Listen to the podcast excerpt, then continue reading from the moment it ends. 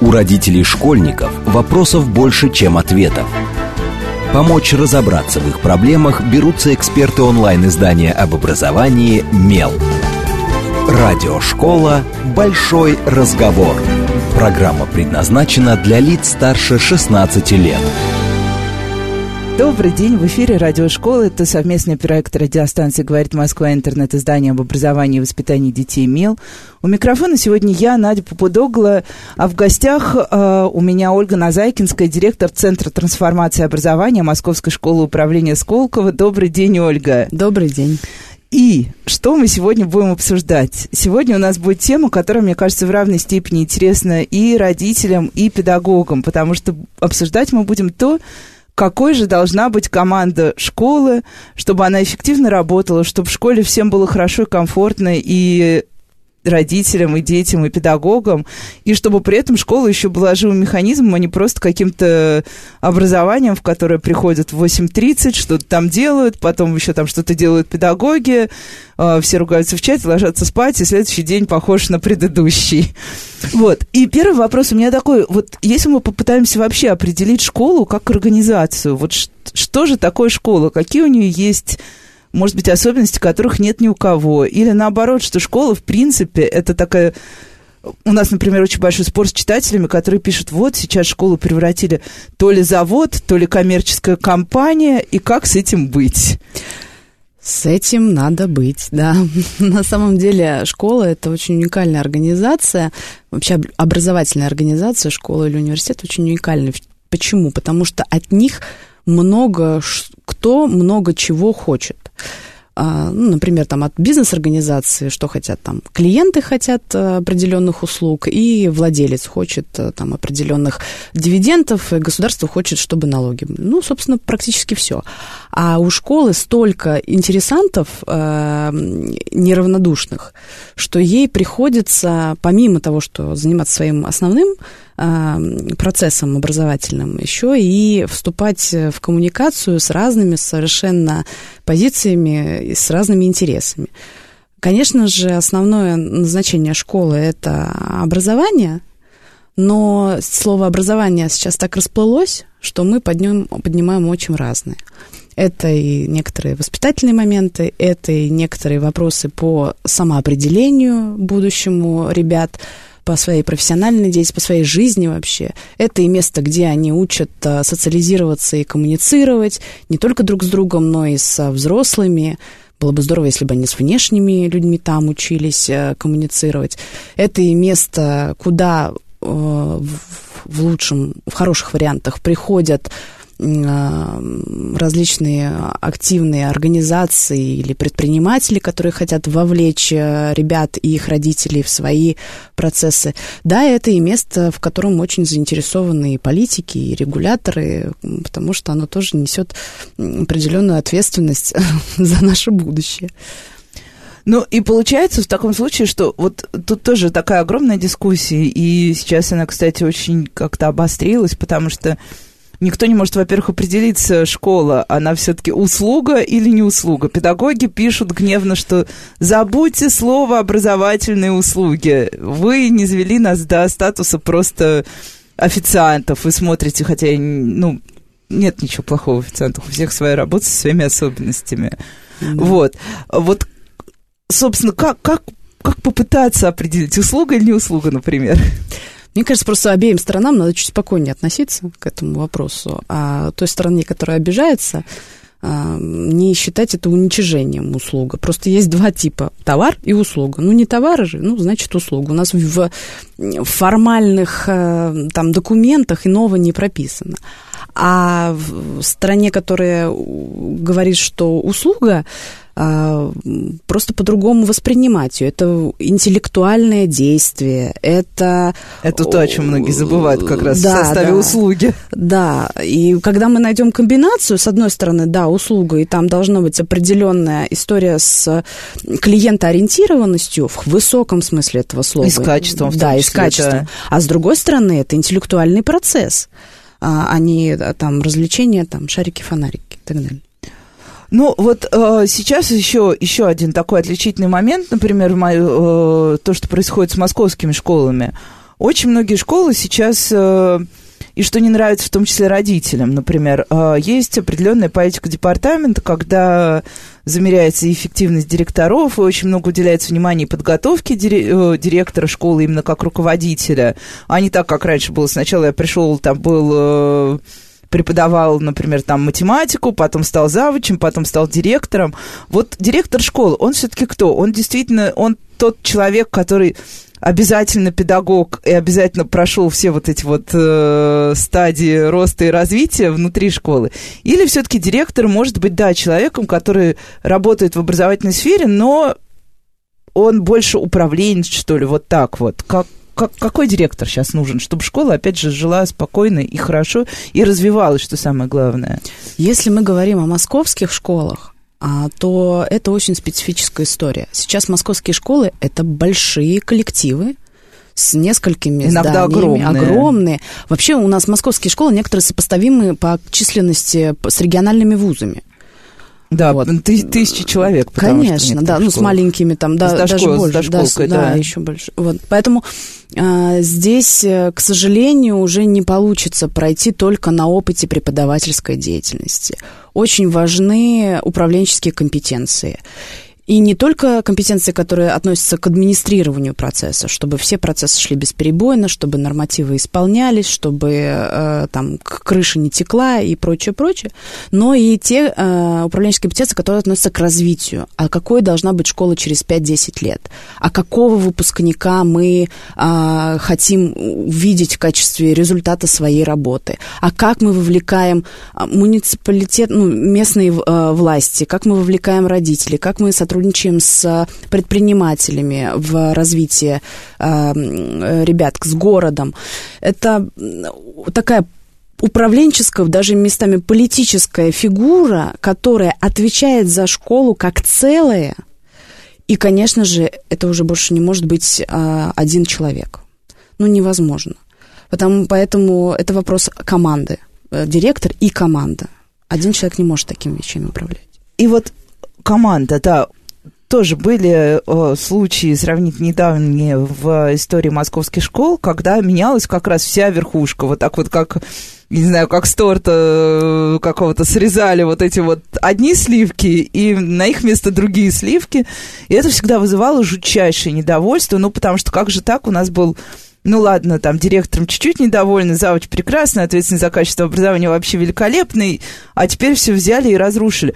Вот школа может ли она, ну, или это зависит как раз от той команды, насколько вот э, потом соединятся вот эти две части. Э, э, те, кто работает в школе, те, кто вообще помогает школе существовать день за днем так, как она существует, а это же действительно огромная команда, и тут речь идет не только о педагогах, но и обо всех, кто вообще присутствует в школе, взрослых.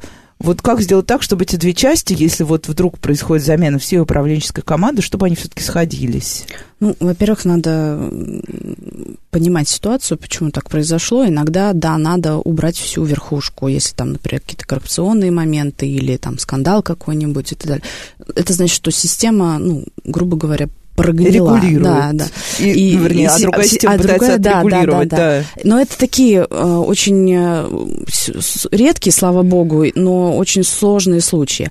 А, а в целом, конечно же, не очень хорошо, когда снимается все руководство всей организации. Это значит, что не остается никого, кто хотя бы понимает, что происходит, да, где слабые места и так далее. И пока они войдут, какие бы они гениальные не были, новая управленческая команда, пока они войдут, пока разберутся, все равно коллектив будет в какое-то время без присмотра. Ну, это не всегда хорошо. Вот. Э, и поэтому понятно, что руководитель всегда пытается работать с тем, с кем он доверяет, и он может мне, ну хорошо бы, чтобы это происходило не в один момент, ну как-то какая-то преемственность происходила. Что важно делать, когда происходит смена всей верхушки и как договориться с коллективом? Ну, у меня первый ответ это, конечно же, разбираться в ситуации и идти в народ. И разговаривать со, сотрудниками, разбираться в том, как устроены процессы, а, и вовлекать этих сотрудников в управление. Это, мне кажется, единственный шанс, а, потому что все остальные, любые попытки отгородиться руководству от, а, от учителей, от детей, от родителей, это проигрышная схема. Ну, вот, а если посмотреть на директора как вот эффективного руководителя, тут не очень хорошая коннотация, но будем считать, что мы в нормальном мы смысле, в позитиве, да, да, мы в позитиве. А, Вообще, вот если смотреть, вот я смотрю, когда со стороны на московский директорский состав, я все время вижу такое какое-то тоже раздвоение реальности. То есть есть очень такие молодые, не молодые, неважно, но очень активные люди, а, которые очень много делают. А есть директор, который очень похож на многих директоров, например, школы из моего детства, когда это такой очень осторожный человек, очень консервативный, который считает, что вот школа уже есть, она работает, не надо ничего трогать. Вот эффективный директор, какой он на самом деле? Вопрос на миллион. Да, да, да. Сейчас мы прям сразу разберемся. У нас как раз достаточно времени. На самом деле здесь нельзя все под одну гребенку. А я вообще считаю, что школы должны быть разные с разными моделями, с разным лицом, с разным результатом для разных семей, для разных детей. И, соответственно, у них руководители должны быть разные. Но если вы ставите на творческий коллектив, где полные горизонтальные структуры, все друг с другом общаются практически там на «ты», а, и происходит постоянно креативный какой-то процесс, они живут вот в этом потоке, и вы ставите руководителем этой школы человека, который как бы раньше, там, не знаю, в, в военном училище работал. Командовал. Ну, да, командовал, да. Но это я сейчас как бы утрирую, но образ, чтобы внести. Конечно, ничего не получится. Будут сплошные конфликты, и да, какой бы он классный руководитель не был, а, он он все равно попадет в ситуацию, где его инструментарий управленческий не работает. Ему надо либо себя перестраивать, либо ну, другую школу какую-то создавать на этом месте. И вот, поэтому директор, в данном случае, или, мне все время хочется сказать команда, вот управленческая, ну, первое лицо, хорошо, первое лицо, оно э, и школа, они должны как бы синхронизироваться в своих подходах и моделях и э, устремлениях. Поэтому есть школы, э, которые, грубо говоря, такие качественные, средние, а, добротные школы. Э, и никуда не собираются выпрыгивать. А, они хорошо работают. А эти, для этих школ... ЕГЭ сдают ЕГЭ стабильно. Сдают, стабильно, молодцы. Такие школы нужно поддерживать руководителями, так называемыми администраторами, угу. которые будут удерживать процессы, правильно отчитываться, правильно реагировать на конфликты и все время держать стабильное высоко, э, с высокой планкой качества ситуацию. Как только мы понимаем, что ну, мы, в смысле коллектив или учредитель, неважно, есть потенция на то, чтобы сделать шаг развития, чтобы какую-то трансформацию со школой провести, нужен э, визионер, стратег с командой, который будет разрабатывать видение школа, какой она должна стать. И вместе с командой определять э, шаги движения к этому, к этому идеалу, к, этому, к этой цели. Это другой тип, другой тип управления э, ну, как бы есть, а там дальше уже ответвления всякие, там, например, есть такие школы, где директор это как бы первый среди равных. Да, он педагог, он также ходит в класс, он со всеми разговаривает, он такой наставник больше. Такие, конечно, схемы больше подходят для э, школ, где есть устоявшиеся традиции, очень мало текучки, устоявшийся коллектив, и такая, это почти школа-мастерская. Они ну, обычно вот достаточно... авторские да, школы, да, да. да. Они обычно достаточно компактные, а, такие небольшие, они камерные, а, и там такая определенная, а, другая атмосфера, и соответственно, учителя там вырастают тоже. Это редко кто приходит прям со стороны или такой год подработал, ушел. Это другой тип директора. Ну, это скорее исключение, таких мало. Ну да, мы знаем, но это вот сейчас, э, когда вы рассказывали, я прям представляла себе 91-ю школу, потому что когда туда приходишь, ты понимаешь прекрасно, что вот история Колина Давыдова, mm-hmm. э, история того, как обучение. готовят педагогов, и ты понимаешь, что да, педагог с улицы, он даже ну, не подаст резюме в эту школу, потому да. что нужно быть просто человеком определенного склада, принимающим методику и систему отношений и все остальное. А есть еще антикризисные, кстати, э, типа антикризисных менеджеры, когда в школе Кошмар. Кошмар, полная э, фрустрация, полный э, кризис. И часто ставят на достаточно короткий срок, год, два, три, не больше трех. Обычно в течение трех лет не выходит организация из кризиса, ну, какой-то антикризисный менеджер. Год, два, три ставят специально человека, который может собрать ситуацию, ну, выстроить процессы. В отличие от администратора, который работает уже на выстроенных процессах, выстроить процессы, разрешить ситуацию, может быть, там найти денег, пересобрать коллектив, договориться, но это короткая схема, чтобы как бы убрать кризис. А дальше должен приходить визионер и определять, куда, куда двигаемся дальше, в какое будущее. А вот я уже хочу спросить про будущее, но я еще спрошу а? немножко про э, резилиентную школу. Мы очень часто говорим об этом явлении, что вот есть школы, которые даже несмотря на тяжелые условия, там, условно говоря, слабое финансирование, а, слабый исходный контингент учеников, то есть, например, это школа где-то на окраине, где нет детей, которые были бы супер подготовлены к первому классу родителей, родителями, и те, которых дети, и те дети, которых родители не поддерживают дальше в процессе обучения, что эти школы вдруг вот на фоне других подобных им а, школ, э, растущих в не самой лучшей обстановке, вдруг выстреливают. Вот там, что это за директор? Потому что каждый раз говорят, что это заслуга школьной команды. Mm-hmm. Вот это какой тип директоров, которые могут тянуть вот такие странные и сложные школы, да, вопреки всему, вот. Да, а, это вообще уникальные люди, им, мне кажется, памятник надо ставить при жизни. А, но они одни никогда не справляются. Это значит, что директор нашел такой подход к учителям, или, может быть, сменил учителей, что учителя начали работать с детьми практически индивидуально. Они, это значит, что и технологии, и люди соединили в учебном процессе возможность, когда ребята с, даже со слабой подготовкой изначально или очень разные в классе могут двигаться – хорошо работать, когда у тебя на входе идеальные, прекрасные э, ребята подготовлены. Да. да. Главное их не испортить в процессе. Вот это вот самая главная задача учителя. Вот. А когда у тебя они не дотягивают, ты видишь по входным параметрам, а ты должен их учить. И когда они у тебя еще и разные в классе, э, надо, чтобы отличник не скучал, а двоечник э, хотя бы как бы включался и не игнорировал на своих возможностях. Это всегда, это педагог и технология, правильное проведение в технологии, правильное построение урока, методическое и так далее. И это значит, что директор сделал правильный выбор учителей и технологий. Ну и теперь про развитие, потому что уже три раза прозвучало, и это тоже очень... Сегодня у нас какой-то просто день, день, день большой боли. Потому что каждый раз, когда кто-то пишет или говорит, я уже просто за два с лишним года в Мель так к этому привыкла, что школа должна развиваться.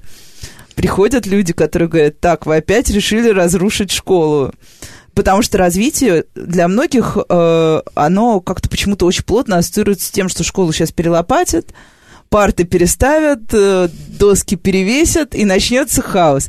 Но развитие же, оно не только в партах, э, не только в методиках. Вот что, что для школы есть развитие, как для какой-то вот такой очень важной институции государственной? Мне кажется, самое главное, что перед каким вызовом сейчас стоит наша школа, это то, что она должна перестать быть вещью в себе. Она должна раскрыться. И должна впустить в свой учебный процесс и новые технологии, и другие образовательные организации, и, например, там, не знаю, центры различные, кванториумы, кружки, э, может быть, вузы или колледжи, э, какие-то онлайн-проекты, людей извне, пускай у него нет педагогического образования, но если это интересный, важный для ребят человек, он должен вместе с педагогом может вести занятия, или ну, пускай не основной программы, но дополнительной. Пускай придут предприниматели и будут приносить новые условия работы ребят, что хоть в мебели, оборудовании, э, хоть в там в методиках проведения той же самой физкультуры или каких-то других В подходе занятий. просто да, даже, да, в подходе, да. И вот эта задача раскрыться школе, а сейчас у нас даже нацпроект образования про это, а, она очень, очень современная, очень актуальна. Это не значит, что школу надо разломать. Это не значит, что школа становится проходным двором. Наоборот, у школы появляется важная миссия. Она должна удерживать траекторию ребенка или помогать ребенку удерживать его траекторию и ее выстраивать. Важность такая тьюторской работы или наставничества возникает, когда вы каждому ребенку можете порекомендовать, а ты вот здесь можешь взять курс, а здесь вот кружок, а вот туда вот ты лучше ходи не к нам, а, ну, значит, не на обязательные уроки физики, а мы тебе физику, так как ты продвинутый, выносим а, там в предуниверсалей МИФИ или там... Э, или в тот же ВУЗ, например. Или в ВУЗ, да, или в сам МИФИ. Вот. И сейчас и нормативно это будет э, как бы позволять э, осуществляться. Сейчас все под это будут идти, идти движения.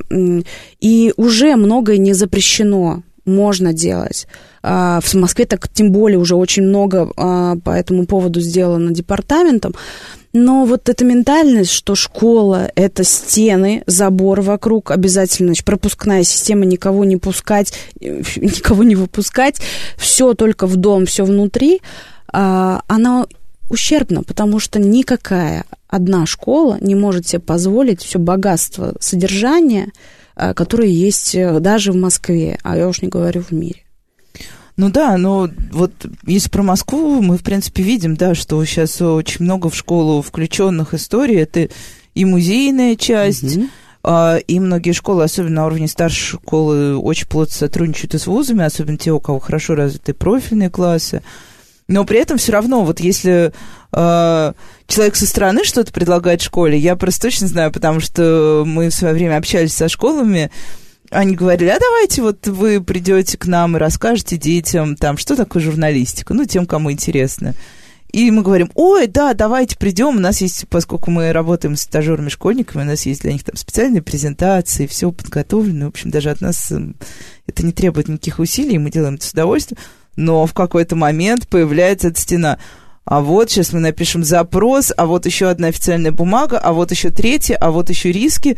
И в этот момент ты понимаешь, вот ты там, ты как внешняя сторона, что ну зачем, мне зачем это надо? Я да? сначала ты загораешь ради детей, а потом думаешь, ну нет, свои бумажки, пожалуйста, у всех своя работа, а ты с тысячей бумажек дел, бегать, это а, не совсем для нас. А вот а, если да, вот формулировка цели. Кто все-таки должен в школе формулировать цели? Я понимаю тоже, что это очень большой вопрос. Mm-hmm. И есть цели, которые как раз у нас э, и законом прописаны и так далее. Но школа сама для себя тоже должна формулировать какие-то внятные цели, ну, за исключением мы поднимем средний балл ЕГЭ на там 3%. Да, обязательно. На самом деле это... Сейчас чаще говорят, что это к частным школам больше относится. Для частных школ это вообще невозможно не думать про, про цели. А, конечно, муниципальные школы, городские, они могут себе как бы сделать такой аванс и не думать, потому что за них уже все департамент решил. Да, Очень же... удобная позиция, и часто ссылаются на то, что, ну, как бы, как же мы можем, там, департамент... Все равно ничего не изменить. Нет, но это вот ущербная позиция. Я вижу этих директоров, которые э, формулируют цель для своей школы, вступают в переговорную позицию с департаментом, получают, ну, как бы, как минимум, э, не отказ, а иногда и поддержку, и делают свое дело. Это, в этом-то и э, проявляется то, что у школы может появиться свое лицо, своя специфика например, в методике или в каких-то подходах а, по тому, как там между собой взаимодействуют учителя и э, дети, или в каких-то акцентах на темах, там, в которых они будут э, двигаться. Разные есть подходы, но если их не формулируют, будешь серой обычной школой. Да, та самая печальная серая обычная школа, мимо которой все идут и думают, господи, не хочу даже вспоминать все, что со мной в этом здании было. Не, ну есть, да, есть много прекрасных исключений. А, сейчас мы прервемся на короткие новости, и после этого продолжим разговаривать о том, какой должна быть команда школы, чтобы школа как раз была не, не тем самым страшным серым зданием. С вами Радиошкола, оставайтесь с нами. У родителей школьников вопросов больше, чем ответов. Помочь разобраться в их проблемах берутся эксперты онлайн-издания об образовании «Мел». Радиошкола «Большой разговор». Добрый день, в эфире радиошколы. Это совместный проект радиостанции «Говорит Москва» интернет-издание об образовании и воспитании детей «МЕЛ». У микрофона сегодня снова я, главный редактор Мела Надя Попудогла. В гостях у меня Ольга Назайкинская, директор Центра трансформации образования Московской школы управления Сколково. Добрый день еще раз, Ольга. Добрый день. И мы обсуждаем тему «Команда в школе. Какой она должна быть?». И в первой половине эфира мы уже немного поговорили о том, собственно, что такое управленческая команда школы, каким может быть директор школы, и какой школе какой нужен директор, потому что все, естественно, как всегда, не так однозначно, как хотелось бы в очень простой парадигме. Ну да, к сожалению, не так. А, и даже поговорили про то, должна ли меняться школа, и как школа может себе ставить цели. Uh, но вот тут я немножко вернусь к теме, опять же, школьной команды. Я очень много читаю, например, американских ресурсов, учительских именно. Mm-hmm. И э, там очень много обсуждают как раз тему школьной команды. Там немножко другое отношение в целом и у педагогов, и у управления к тому, в каком они э, механизме живут. Э, и в том числе, например, э, я читала заметки э, одного э, руководителя школы, который говорит о том, что, например, школьной команде постоянно нужна, ну не постоянно, а регулярно нужна супервизия. То есть такая внешняя проверка того, что ты делаешь, твоих каких-то ценностей, попыток. Не, не, не с целью уничтожить все, а именно какой-то такой внешний наблюдатель, который тебя сможет покритиковать. Вот действительно ли, действительно ли школам тоже нужно иногда кого-то звать к себе, посмотрите на нас и скажите, что мы делаем не так. Я вообще считаю, что внешний взгляд всегда полезен. А его, конечно, надо фильтровать, но он, он полезен как минимум для того, чтобы... Это как в зеркало посмотреться на себя. Но вообще в западной культуре принято такое понятие, там, как peer review, да, когда равный равного оценивает, экспертные. А, они даже больше ценят профессиональное сообщество или экспертное сообщество а, и от них оценку, чем от какого-то регулятора, хотя с регуляторами там попроще, или там каких-то властей, потому что это всегда история про репутацию профессиональную. Если меня мой же коллега из другой школы, там, из соседнего города признает как профессионала, что я делаю хорошие вещи со своей школой, я развиваю, а я считаю, что он, в свою очередь, профессионал – это значит, что мы формируем ответственное и развивающееся профессиональное сообщество.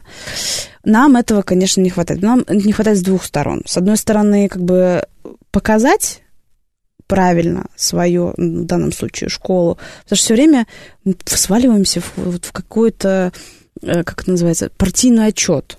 Да, вот. еще у нас есть да. 10 профильных классов, мы сдаем ГТО, участвуем угу. в музейной среде, тра-та-та-та. А еще выставили показушно всех ребят в белый верх, черный низ, и, значит, они это, поют песни. Это как инстаграм московских школ, я их обожаю, потому что заходишь и думаешь, вот сейчас мне покажут, чем эта школа занимается, а там такие дети с измученными лицами стоят, и написано, сегодня ученики нашего 5 Б класса посетили музей Пастернака, посмотрите на их восторженные лица.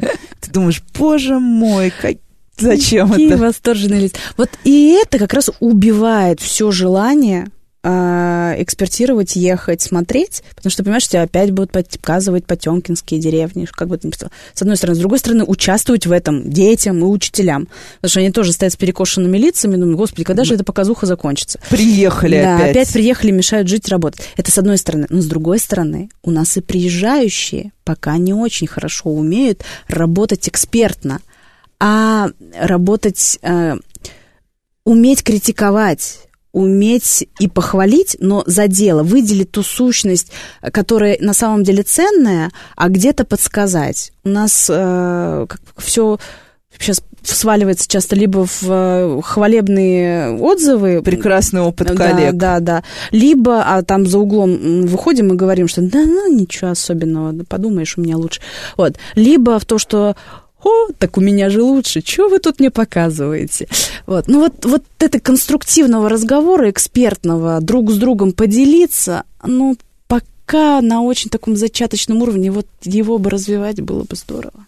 А вот кто должны быть эти эксперты? Потому что, с одной стороны, ну вот в Москве, например, я знаю, есть э, директорский клуб «Азарт и опыт», mm-hmm. где директора тоже что-то обсуждают, даже читают вместе книги. В общем, у них там какая-то своя прекрасная насыщенная жизнь. Я сейчас без иронии. А, но почему-то вот мне кажется, что на самом деле в школу с такой экспертизой должны приходить тоже не только педагоги, не только. вообще ни разу, и не только управляющие школами, точно. что точно так же должны приходить и те же люди, которые занимаются предпринимательской деятельностью, да. потому что как иначе? И предпринимательской, и общественной организации очень много, и волонтерские организации, и университеты должны приходить и видеть, что происходит со школами на самом деле, а не так, как они думают, и э, представители колледжей. А, и ребята, ну, эксперты, коллеги, которые делают э, сейчас, например, какие-то образовательные проекты, продукты, да, да. продукты, стартапы надо, вот, вот поэтому я говорю, школа должна распаковываться, открываться. Это должно быть место притяжения, где концентрируется все самое содержательное и позитивное, что есть вот на этой территории. Ох, это, сразу представляешь себе прекрасный мир будущего, да, когда школа, когда не ты будешь стоять три дня на пороге школы, вот пустите меня, я пришел, у меня добрые намерения, а школа тебе позвонит и скажет, приходи, ты сможешь действительно прийти в тот день, в который тебя позвали, а не через 10 лет.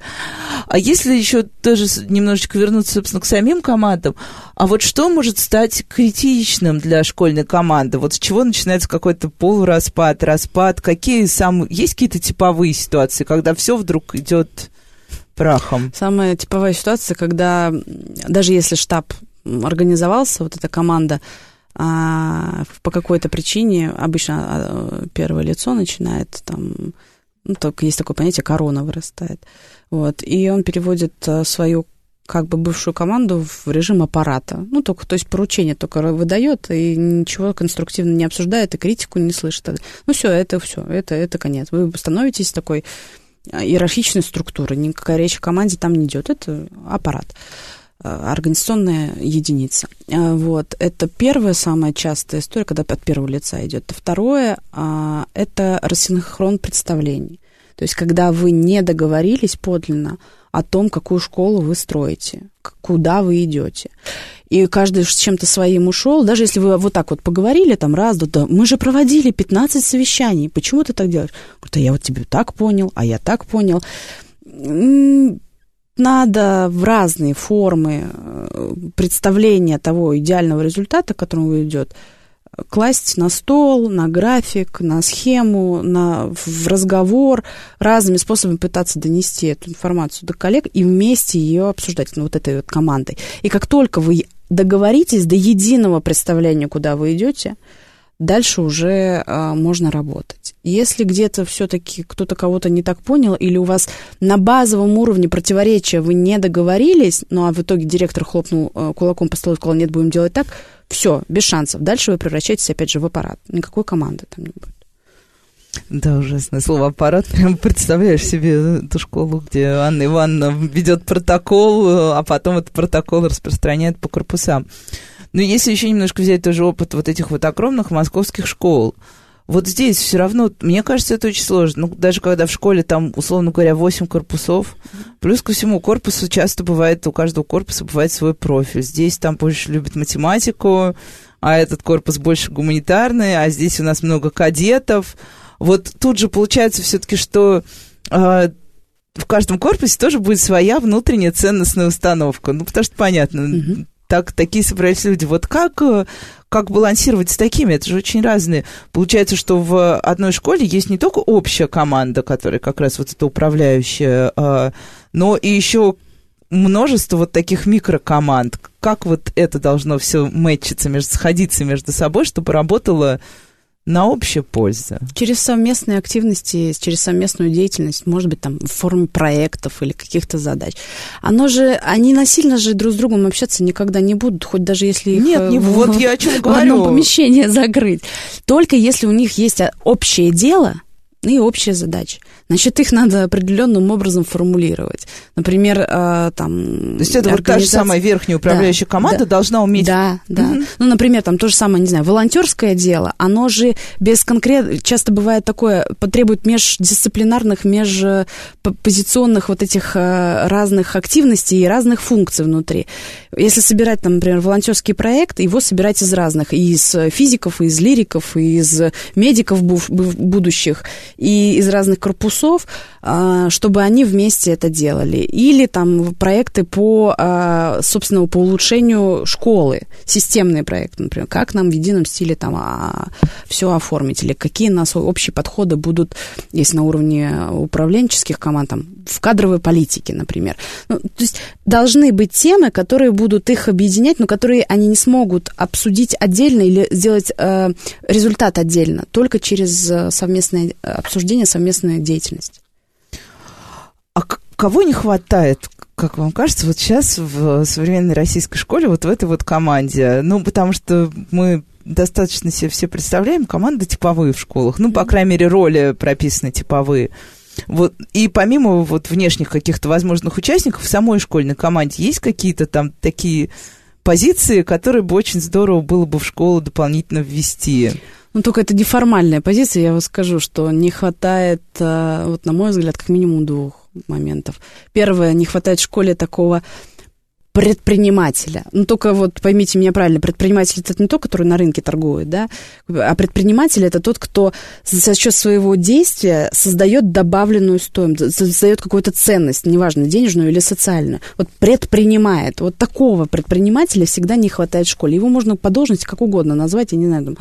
Э, там То есть идеи и действия. Да, замдиректора вот. по всяким креативным по проектам, развитию, по развитию, да. что угодно, да, да, даже дело не в должности. А не хватает хватает вот таких людей, которые могут запускать движухи в школе, простите меня за такую прямую речь, но не в смысле там хор или сценку или КВН, а в смысле созидания там. Как опять раз же, той самой да. трансформации, развития да, результаты которого будут э, приносить в пользу и сотрудникам, школьникам, может быть, э, жителям, э, которые в этом районе живут, и которые будут выходить, опять же, простите, за рамки школы, я опять это повторю, потому что часто начинаешь разговаривать с, даже вот с активными какими-то людьми из школы, которые есть намек на ну, вот эту вот предпринимательскую позицию, начинаешь с ними говорить, они, ой, а что так можно было? И вот это вот прям в ступор. Вот предприниматель без границ в голове, что можно все, а дальше давайте придумаем как. Вот это не хватает. И вторая, это, конечно, история с э, тьюторством, с наставничеством. Очень не хватает. Вот это вот индивидуальной работы с ребятами. Потому что все равно у нас, к сожалению, если только это не прекрасный педагог, э, обычно это единица у нас класс, а не ребенок. И это вот усреднение... Ну да, ребенка никогда не спрашивают, почему, почему? ты что-то выбрал, да. сделал, почему ты Никто не обращает внимания, что там какой-нибудь mm-hmm. троечник внезапно, у него там по одному предмету все пятерки, зато все остальные тройки. И... Да, и вот это, это, этого сильно не хватает. Я считаю, что если это грамотно выстроить, у нас э, эта история потянется дальше в профессиональную деятельность. У нас будет намного меньше людей, которые поступают не туда в вузы, занимаются не тем, разочаровываются, бросают и становятся несчастными... Разочарованными да, взрослыми, взрослыми, с да. которыми ничего хорошего не случилось, а все было одним, мучи, одним мучением. А, но а, при этом, если мы говорим, да, что, ну, то есть, по сути, школа, да, должна быть более такой индивидуальной в целом. И мы знаем, что это вот, ну, совершенно точно, что во многих частных э, учебных заведениях Москвы это реализовано, и есть и тьютеры, и наставники. А если посмотреть вот тоже так э, сверху взглядом человека, который знает, как устроено и то, и другое, вот насколько сильно наши частные московские школы отличаются по системе управления от государственных? Потому что иногда, иногда, если честно, когда я прихожу в частную школу, да, я вижу прекрасные интерьеры, да, я вижу по-другому поставленные столы, но когда я вижу систему отношений, у меня не создается впечатление, что мы куда-то особо далеко ушли. Ну, просто, просто быт получше. Да, к сожалению, ну, не все частные школы как-то особенно выстраивают систему управления, часто копируют из известных, э, ну, как, как привыкли к школе, так и копируют. Ну, только, правда, интерьер ну, получше, инерции, да, да, да. Да, потому что, ну, во-первых, так проще. А, потому что есть же все равно, частные школы все равно нормативам некоторым подчиняются, и как бы так проще прописано, можно так и действовать, да. Во-вторых, так привычнее и родителям, они же тоже в таких школах учились. А любая инновация, любая, любое изменение а, родители же очень нервно начинают да, реагировать. Да, и очень не любят. Очень, очень не, любят. не любят. Поэтому так проще.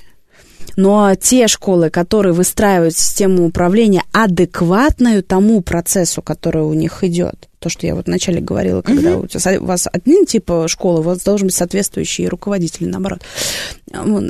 Они, если они могут донести до родителей, до учредителей, почему так, они очень, очень синхронно работают, очень успешны.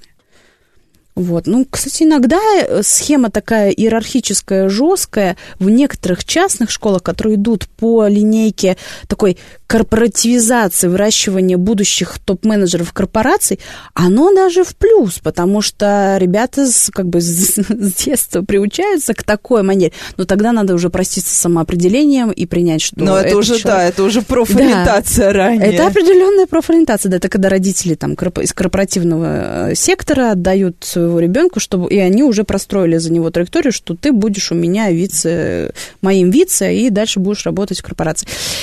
Ну, это явно не очень ну, это выбор родителей. Плохо масштабируемая история, Это плохо масштабируемая. Мы же про частные школы. Да, да, да. да. Такие есть, такие есть. Но они, кстати, сейчас чувствуют свою ущербность, потому что родители меняются поколения. Если раньше были много людей, которые вот именно корпорации, транснациональные корпорации и так далее, строгие иерархии и так далее, сейчас получается, появляется больше предпринимателей, людей успешных, которые стартапы организуют, все там agile и так далее. И они уже более трепетно относятся к тому, э, к, грубо говоря, к насилию моральному над, над ребенком, да, и хотят, чтобы он там и сам что-то, и определялся, и вопросы задавал, и отвечал. Меняются родители, а школа не успевается меняться за ними.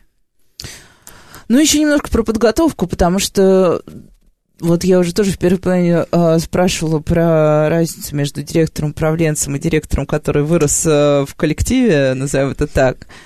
Но на самом деле вот э, для меня, например, это очень такая интересная история, потому что мы знаем, что у нас есть энное количество профильных вузов, в том числе в регионах, которые готовят педагогов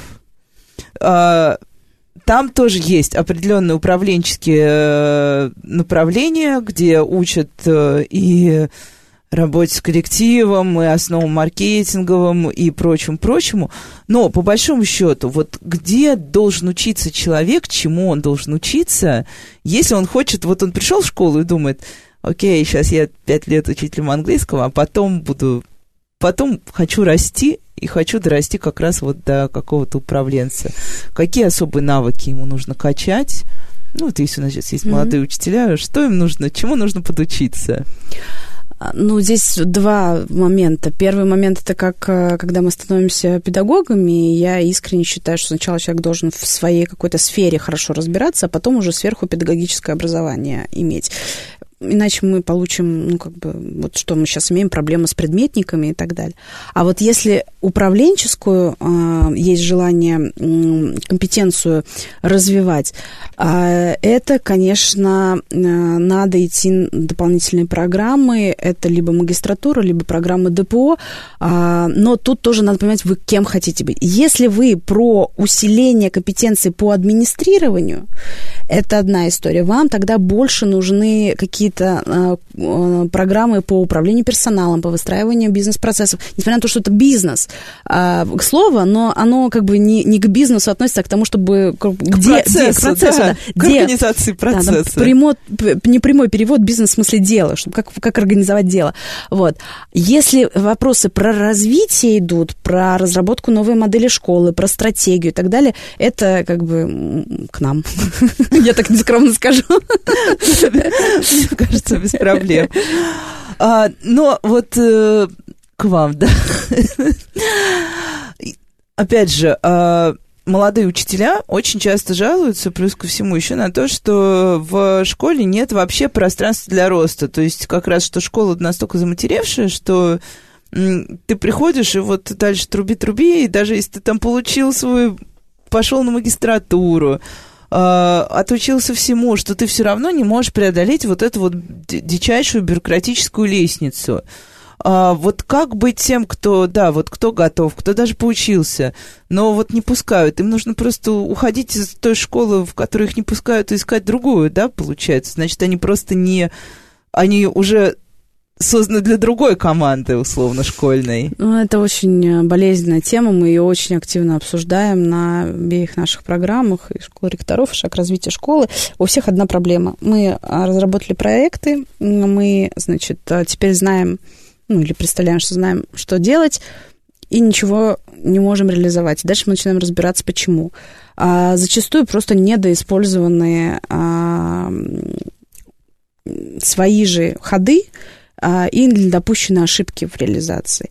Неправильная коммуникация с руководителем, а желание все как бы спрятать, никому ничего не сказать и первому добежать до руководителя. А это просто антидействие. Надо вовлекать народ, чтобы за вами люди были. То есть, если есть идеи, зовите да. коллег. Конечно, зовите, обсуждайте, обстукивайте свою идею об них, они вам критику дадут, вы усилитесь.